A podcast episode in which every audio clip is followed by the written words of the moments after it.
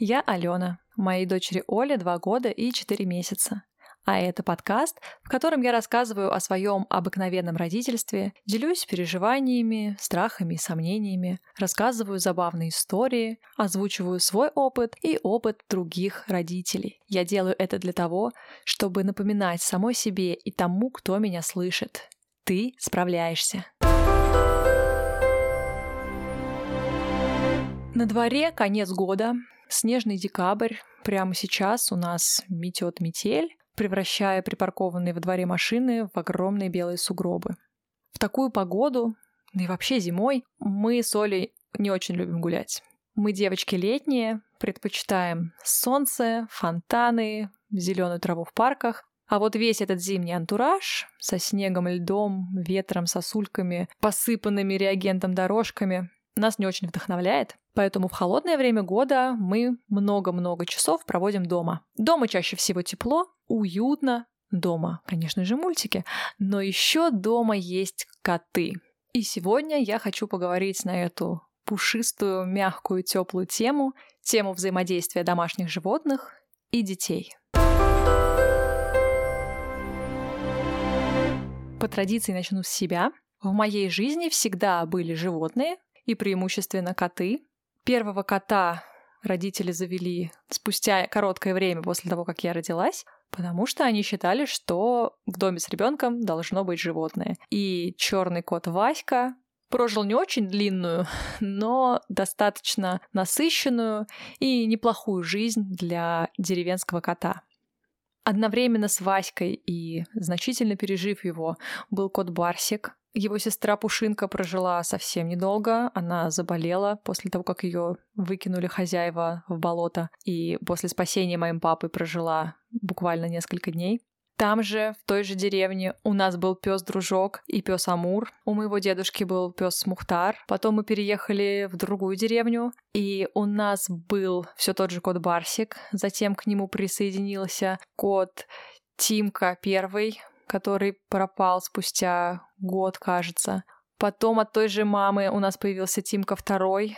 Это все были коты моей мамы, и она очень переживала, когда они пропадали, потому что Тимка второй тоже пропал. Затем, когда мы решили, что нельзя называть кота таким несчастливым именем, раз его предыдущий носитель покинул нас, был кот Тёмка. Он прожил дольше всех предыдущих своих братьев. Это был кот от той же мамы. Но в тот момент, когда мы расслабились и решили, что значит он с нами навсегда, он тоже исчез. Такая загадочная судьба. И интересно, что Барсик, найденный в болоте, пережил всех этих товарищей. У нас был котенок Барик, очень странный, болезненный. Я не помню, как закончилась его судьба. Затем был кот Ахиллес, кот Филарет. Это коты периода моей учебы на филфаке, и имена немножечко отражают этот период. У меня еще был кот Рыжик. Он появился в моей жизни уже после окончания учебы на филфаке, но я работала какое-то время в университете, и моя коллега, которая на даче познакомилась с этим рыжим котом, он приходил и клянчил еду, потому что кто-то его, видимо, так вот на лето взял, а потом бросил. Она искала какую-нибудь передержку, потому что у нее самой было 3 котов дома. И я, совершенно не отдавая себе отчета, головой понимая, что мне никакие коты не нужны, почему-то озвучила, что я его заберу. И это был один из самых благодарных котов в моей жизни. Никто так на меня никогда не смотрел из животных, никто так меня не обнимал. Он не мог успокоиться и отойти от меня, когда я возвращалась с работы, прежде чем он не убедится, что я окончательно вернулась и больше никуда не пойду. Спустя какое-то время я тоже, как и кота Филарета, отвезла его в деревню, где ему, кажется, было гораздо привычнее и комфортнее. И спустя какое-то время жизни там он просто ушел, и мы тоже не знаем, что случилось с его судьбой. Возможно, у нас в деревне где-то есть портал, через который лучшие коты попадают в свою лучшую жизнь. Хочется надеяться именно на эту версию. Я очень недолгое время жила вообще без кота. Когда мы съехались с моим будущим мужем, и поняли, что, все у нас серьезно. Не помню вообще, кому в голову пришла, наверное, мне идея о том, что, наверное, пора перейти на новый уровень наших отношений и завести домашнее животное, конечно же, кота.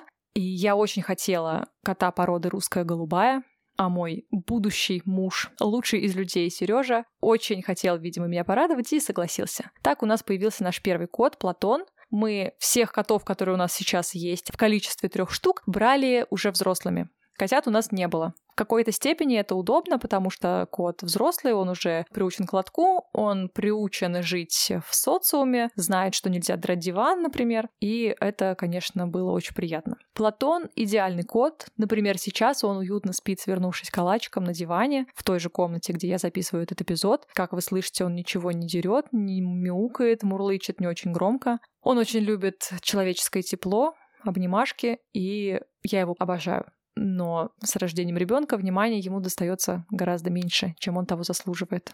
Через год после того, как у нас появился Платон, мы, видимо, очарованы тем, насколько прекрасными бывают коты, как-то вдруг решили, что нам очень нужен второй кот. И мы взяли второго кота у тех же заводчиков, у которых взяли первого. Но там сложная судьба, интересная история с тем, что предыдущие хозяева почему-то от него отказались, и мы взяли его вообще за 10 рублей. То есть это что-то снова суеверное немножко. И мы, конечно, довольно быстро поняли, почему предыдущие хозяева отказались от кота, которого назвали Вася, но когда мы его увидели, мы поняли, что он совершенно точно никакой не Вася, теперь он носит гордое имя Гарри. Не в честь Гарри Поттера, а в честь микрорайона, в котором мы проживаем. Такая легенда у нас среди друзей живет. На самом деле, просто мне показалось, что вот он, ну, вылитый Гарри. И он был очень диким, неприступным, он любил ласку, но боялся нас и практически никогда не сидел на коленках, не приходил сам поластиться. Однако прошло время, и теперь это один из самых тактильных котов в нашей семье. Он всегда приходит, подставляет свою 5-ю точку, чтобы ее погладили, всегда где-то рядом и встречает нас, наших гостей, один из самых социальных котов просто в нашей жизни. И мы постоянно ловим себя на мысли, что представить не могли такого развития событий. И 3-й кот появился у нас совершенно случайно, неожиданно для нас, не то чтобы мы вообще-то хотели еще одного кота. Хватало заботы с 2, однако моя знакомая попросила приютить на передержку кота ее родственника. Мы договорились на 3 месяца. И вот спустя 11 месяцев наша семья состоит из 3 людей и 3 котов. Кот Лаки, он действительно счастливчик, потому что попал просто, я считаю, в лучшую семью для него. Здесь помимо очаровательных людей есть еще и дивные коты, которые практически сразу приняли его за своего. Хотя первые дни игнорировали, затем стали третировать после того, как Лаки сделал лужу под кухонным гарнитуром, видимо, пометив таким образом территорию. В общем, были разные времена, было много всяких эпизодов притирки котов друг к другу. И вот спустя 11 месяцев Платон вообще спокойно может вместе с Лаки спать на одной кровати, завтракать или ужинать, находясь с ним на расстоянии в 10 сантиметров. Они обнюхиваются, все нормально. Конечно, спать рядышком они пока не готовы, но и Гарри с Платоном тоже не сразу подружились. А вот Гарри, он довольно-таки скептически настроен, постоянно подстерегает Лаки за углом, гоняет его по квартире, урчит. В общем, не знаю, они там что-то делят, но, возможно, это у них такой тоже этап притирки. Возможно, так как они, коты примерно одного возраста, они делят зоны влияния, но это не мешает всем 3 котам где-нибудь в середине ночи спать вместе с нами на кровати. Мне кажется, я могла бы об отношениях только котов наших разговаривать вечно. И хоть мне не очень нравится мыть кошачьи лотки или убирать блевотину с дивана, все-таки хорошего в наших совместных приключениях гораздо больше. Когда появилась Оля, у нас было всего 2 кота, Платон и Гарри. Платон всю беременность лежал у меня рядом с животом, любил голову положить на живот, нашел себе самое теплое местечко в квартире. Гарри не особо понимал, что происходит, но когда стали появляться вещи типа кроватки, пеленальные доски, коляски, котики подумали, что все это для них, и с удовольствием осваивали новое пространство. Конечно, мы их гоняли, но не то чтобы сильно успешно или настойчиво, поэтому Гарри до сих пор, например, любит спать в автолюльке, и мы даже ее никуда не выбрасываем, не отдаем, не продаем, потому что, ну, это уже его кресло, ему там очень уютно, пусть себе и спит. Из кроватки мы их какое-то время гоняли, но потом кроватка стала просто местом складирования вещей, и если там оказывался кот, это уже никого не смущало. Когда мы принесли домой младенца, коты, разумеется, немного обалдели. Они ходили вокруг да около, принюхивались, но довольно быстро они привыкли к этому новому существу. Конечно, они шарахались, когда Оля вопила, однако в моменты сна, а сон у младенцев — это основной вид деятельности, коты всегда были где-то рядом. То есть Оля у меня на руках, а коты лежат там, например, вдоль моих вытянутых ног, или Оля лежит в коконе, коты где-нибудь рядом с ней. Очень много было потешных фотографий, как они лежат примерно в одной позе, все трое. Я переживала за то, что коты, может быть, будут пытаться Олю как-то придавить, прыгнуть на нее или еще что-нибудь, в общем, навредить ей как-то. Однако наши коты довольно разумные существа. Они единственное, что гладили ее хвостом, особенно этим любят заниматься до сих пор наш кот Гарри. Гаррин хвост постоянно обнимает какого-нибудь человека, касается его руки, ноги, еще чего-нибудь. В этом его очаровательная особенность.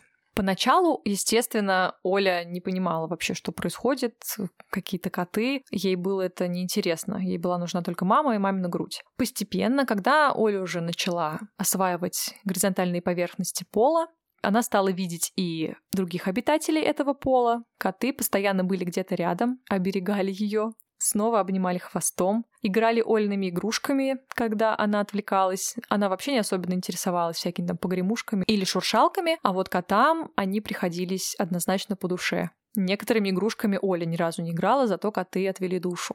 Благодаря тому, что Оля довольно поздно начала ползать, это случилось где-то в районе 11 месяцев, и к тому времени она уже достаточно стала осознанной, чтобы понимать, коты не особенно в восторге, когда их таскают за какие-нибудь части тела. И плюс один кот у нас довольно тяжелый, а второй очень изворотливый, поэтому в период, когда Оля все хватала и тащила в рот, ни один кот не пострадал. Ну, разве что однажды она схватила хвост Гарри, когда он обнимал ее этим хвостом, лежащую на полу, и попыталась немножечко пригубить. Но шерсть ей не понравилась, и Гарри быстренько убежал. Активный интерес к хвостатым Оля стала проявлять, мне кажется, в районе 1,5 лет. Она научилась называть котов словом «мяу», звала их, ждала встречи с ними по возвращении домой. Сейчас она бегает по квартире, периодически осуществляя обход с криками «Где мяу?». И папа научил ее котов по квартире гонять, то есть она видит кота, кричит «О, мяу!» и бежит за ним, кот от нее в ужасе, не понимая, что к чему вообще. А Оля в восторге хохочет, пытаясь этого кота догнать. Очень любит их обнимать. Кот лежит, например, на диване, она ложится примерно на него и говорит мяу. Коты у нас довольно терпеливы, особенно Платон, которому все нипочем, и он может несколько минут выдержать таких объятий. Гарри обычно считает до 10 и убегает, а вот наш недавний постоялец Лаки, кажется, вообще исключительно для обнимашек приспособлен. Он как будто бы может выдержать любые ласки со стороны ребенка, готов и лежать под ней, и участвовать в чистке зубов, об этом я чуть позже расскажу. Не сбегает, когда видит восторженную Олю, которая бежит к нему со словами «О, мяу!». И глядя на то, как взаимодействует Оля с Лаки, я будто бы складываю этот пазл нашей семьи. Платон — это кот Сережи, кот Гарри — это мой кот, потому что мне всегда нравятся персонажи с прибабахом. Ну а Лаки — это кот, предназначенный для обнимашек, игр и всяческого тактильного взаимодействия, и это однозначно кот Оли. В подтверждение этой теории идет тот факт, что родился кот Лаки ровно за год до Оли, и успел поднабраться опыта, чтобы помочь ей пройти этот жизненный путь настолько, насколько его хватит. Надеемся, что кот Лаки будет с нами как можно дольше. Я очень переживала, что у Оли будут порывы, о которых я часто слышала, да и видела тоже, что дети хватают за шею, поднимают кота, хватают за лапы, в результате получают какие-нибудь царапины и прочие увечья. Оля пыталась несколько раз схватить кота за хвост, например. Причем она такая сильная. Однажды она схватила Гарри за хвост, когда тот этим хвостом мотал у нее перед лицом, и хотел спрыгнуть от Оли, которая в это время стояла на тумбочке. И он как бы спрыгнул, конечно, но остался висеть в воздухе, потому что Оля так крепко держала его за хвост. Ну, через пару секунд Оля его отпустила, Гарри в шоке сбежал. Я объяснила Оле, что мы с котиками так не играем, котикам больно, их нужно гладить и обнимать. А хватать за хвост и за прочие конечности нельзя. Оля поняла не с первого раза, не с первой попытки, но все-таки старается быть довольно бережной. С котами, которых мы встречаем во время прогулок или в гостях, Оля тоже взаимодействует довольно цивилизованно. Она восторгается всегда кричит «О, мяу», когда она видит кота, где бы то ни было. Но если кот не настроен на взаимодействие, Оля не будет настаивать, не будет истерить по этому поводу. Она может немножко расстроиться и вздохнуть, но с уважением принимает выбор кота. Теперь пара слов о собаках. У Ольных бабушки и дедушки во дворе частного дома живет немецкая овчарка по имени Герда. Очень хорошая, умная собака, которая обожает Олю. Когда Оля была младенцем, и мы приезжали в гости, Герда всегда была рядом, она пищала, скулила, пыталась заглянуть в коляску. Особенно она нервничала, когда Оля начинала плакать, а мы, неумелые двуногие, не знали, что нужно облизать ребенка, чтобы его успокоить, и не позволяли Герде этого сделать, поэтому она не понимала вообще, как ей реагировать, и немножечко иногда теряла связь с реальностью, могла там пытаться запрыгнуть на коляску или на меня, когда я держала Оль в руках, и в эти первые месяцы часто проводила время у себя в вольере, когда мы гуляли на территории этого дома, чтобы Герда как-нибудь ненароком не навредила малышу. Когда Оля подросла и уже сама могла в некотором роде дать отпор, Герда не растеряла своей любви, и сейчас, когда мы приезжаем вместе с Олей, она тоже начинает скулить, бегает туда-сюда, не зная, куда деть свои эмоции, приносит Оле игрушки, обычно это какие-нибудь палки или доски или что-нибудь, или косточка, ну, в общем, самое дорогое. Оля научилась командовать и просит, например, у Герды мячик, говорит ей «отдай», кидает ей мячик. Принимает лобызание собаки без слез, без негатива, улыбается только, когда Герда облизывает Оле щеки. И вообще всячески радуется, хохочет и очень любит с ней взаимодействовать. Самые любимые занятия — это когда они с дедушкой подкармливают Герду чем-нибудь. Например, летом это был арбуз, и Оля кидала Герде кусочки, та клацала челюстями. И Оля этого даже совсем не боялась. Еще есть собачки у наших родственников, есть уличный всемирный пес в деревне моих родителей, который тоже обожает, в принципе, людей. Он очень добрый, всегда заглядывает тебе в лицо, виляет хвостом, его там вся улица подкармливает, он очень благодарный. И Оля тоже его обожает, она выучила его имя Чапа едва ли не раньше своего. И каждый раз, когда мы приезжаем, Чапа где-нибудь неподалеку, и, скорее всего, он нас встретит. В этом мы не сомневаемся. Даже если мы не увидим его в тот день, как приехали, обязательно на следующий он появится. И гораздо охотнее Оля садится в машину, чтобы ехать на дальние расстояния, если сказать ей, что «Оля, тебя там так ждет Чапа». Уличные собачки тоже вызывают у Оли интерес и восторг, и снова, как и с котами, она не спешит знакомиться. Однако бывают иногда собачки очень милые, которые сами готовы познакомиться. Как-то раз мы гуляли в сквере, и Оля была у меня на руках, она тогда еще, кажется, даже не ходила. Ну и мы с ней видим, идет хозяин с биглем. И Оля такая: «О, аф-аф!» Я говорю: «Да, смотри, какой красивый!» И хозяин, видимо, преисполнившись гордости за своего питомца, предложил нам его погладить, и это было очень мило и неожиданно. Мы с Олей, наверное, минут 5 гладили этого бигля, его шикарные уши, и расхваливали его красоту и общительность. Ну, то есть Оля сама никогда не бежит к незнакомой собаке. Надеюсь, это чувство самосохранения будет с Олей на протяжении всей ее жизни. Теперь я хочу вернуться к котам, к нашим котам, и к тому, чем они оказались полезными в вопросах воспитания ребенка. Это такие вещи, о которых я не могла бы вообще подумать, что коты на это способны, до того, как стала родителем. Коты помогают будить ребенка по утрам. Сейчас Оля ходит в сад, а до сада периодически надо было куда-нибудь встать по будильнику, например, на прием к врачу. А Оля, когда надо встать куда-нибудь, она очень любит поспать подольше.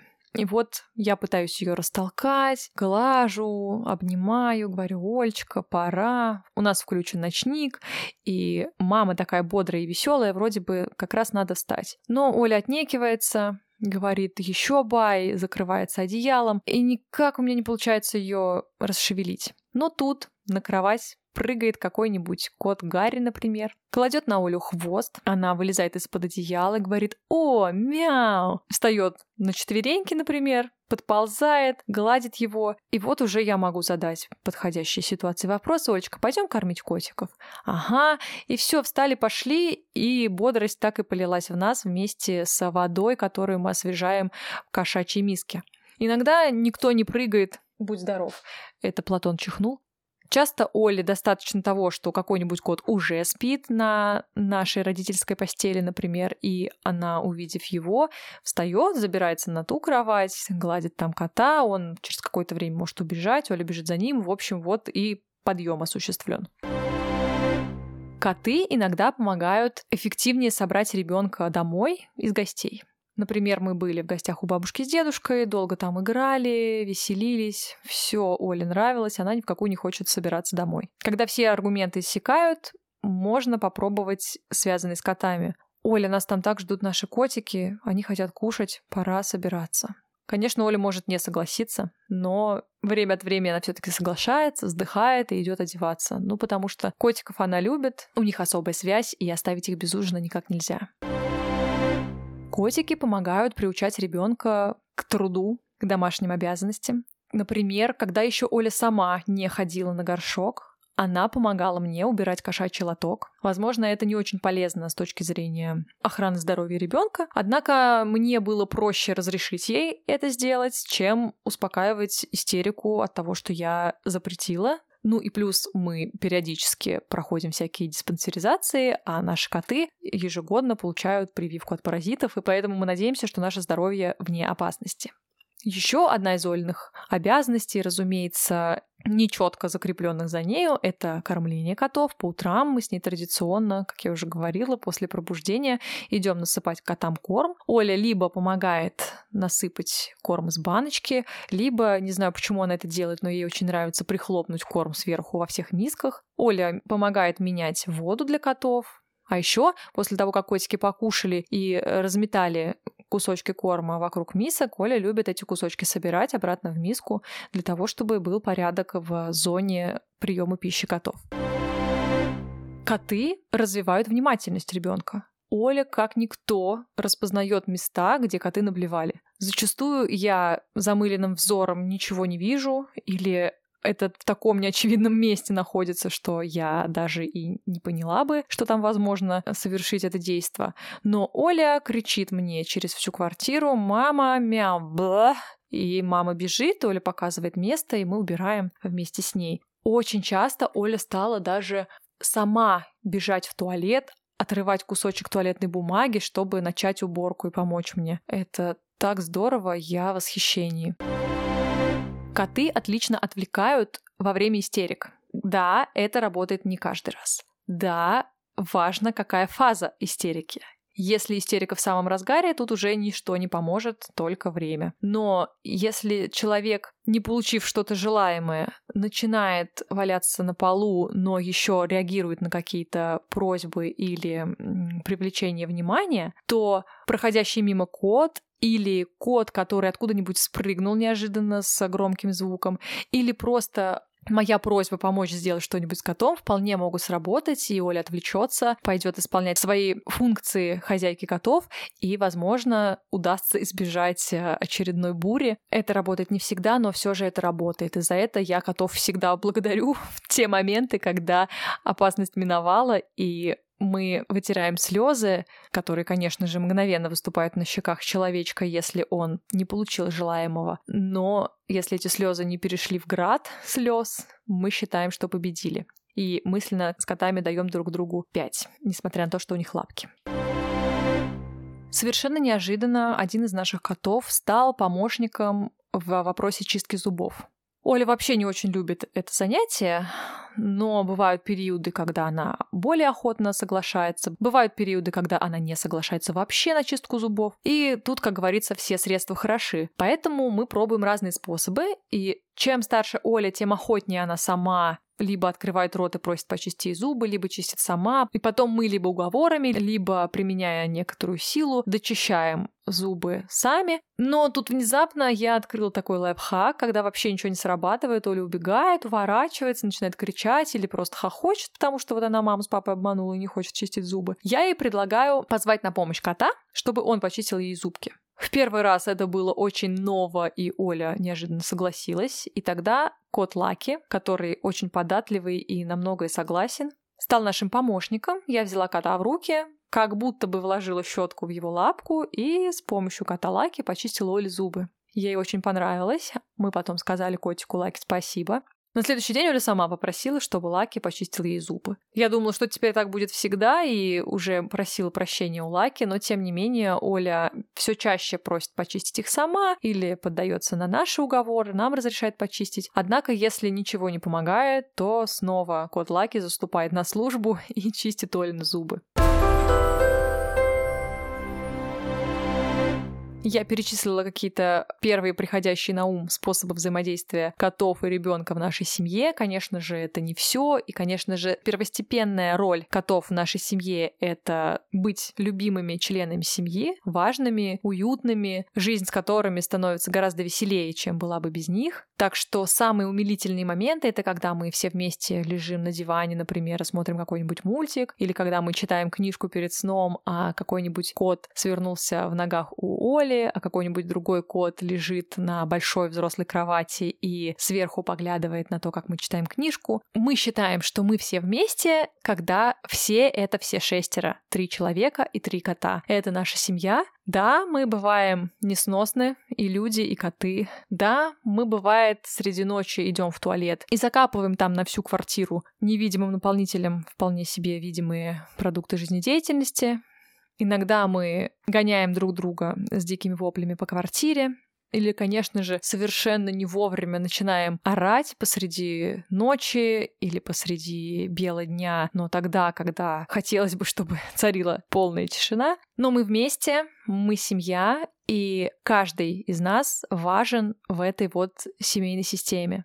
Коты — это лучшая шоу-программа, лучшая анимация для ребенка, которая возможна. Так что, когда к нам очень редко, но все же приходят в гости какие-нибудь другие дети, в первую очередь их интересуют наши коты. Да и чего там говорить, взрослые тоже обожают погладить, просто посмотреть или поговорить о четвероногих товарищах.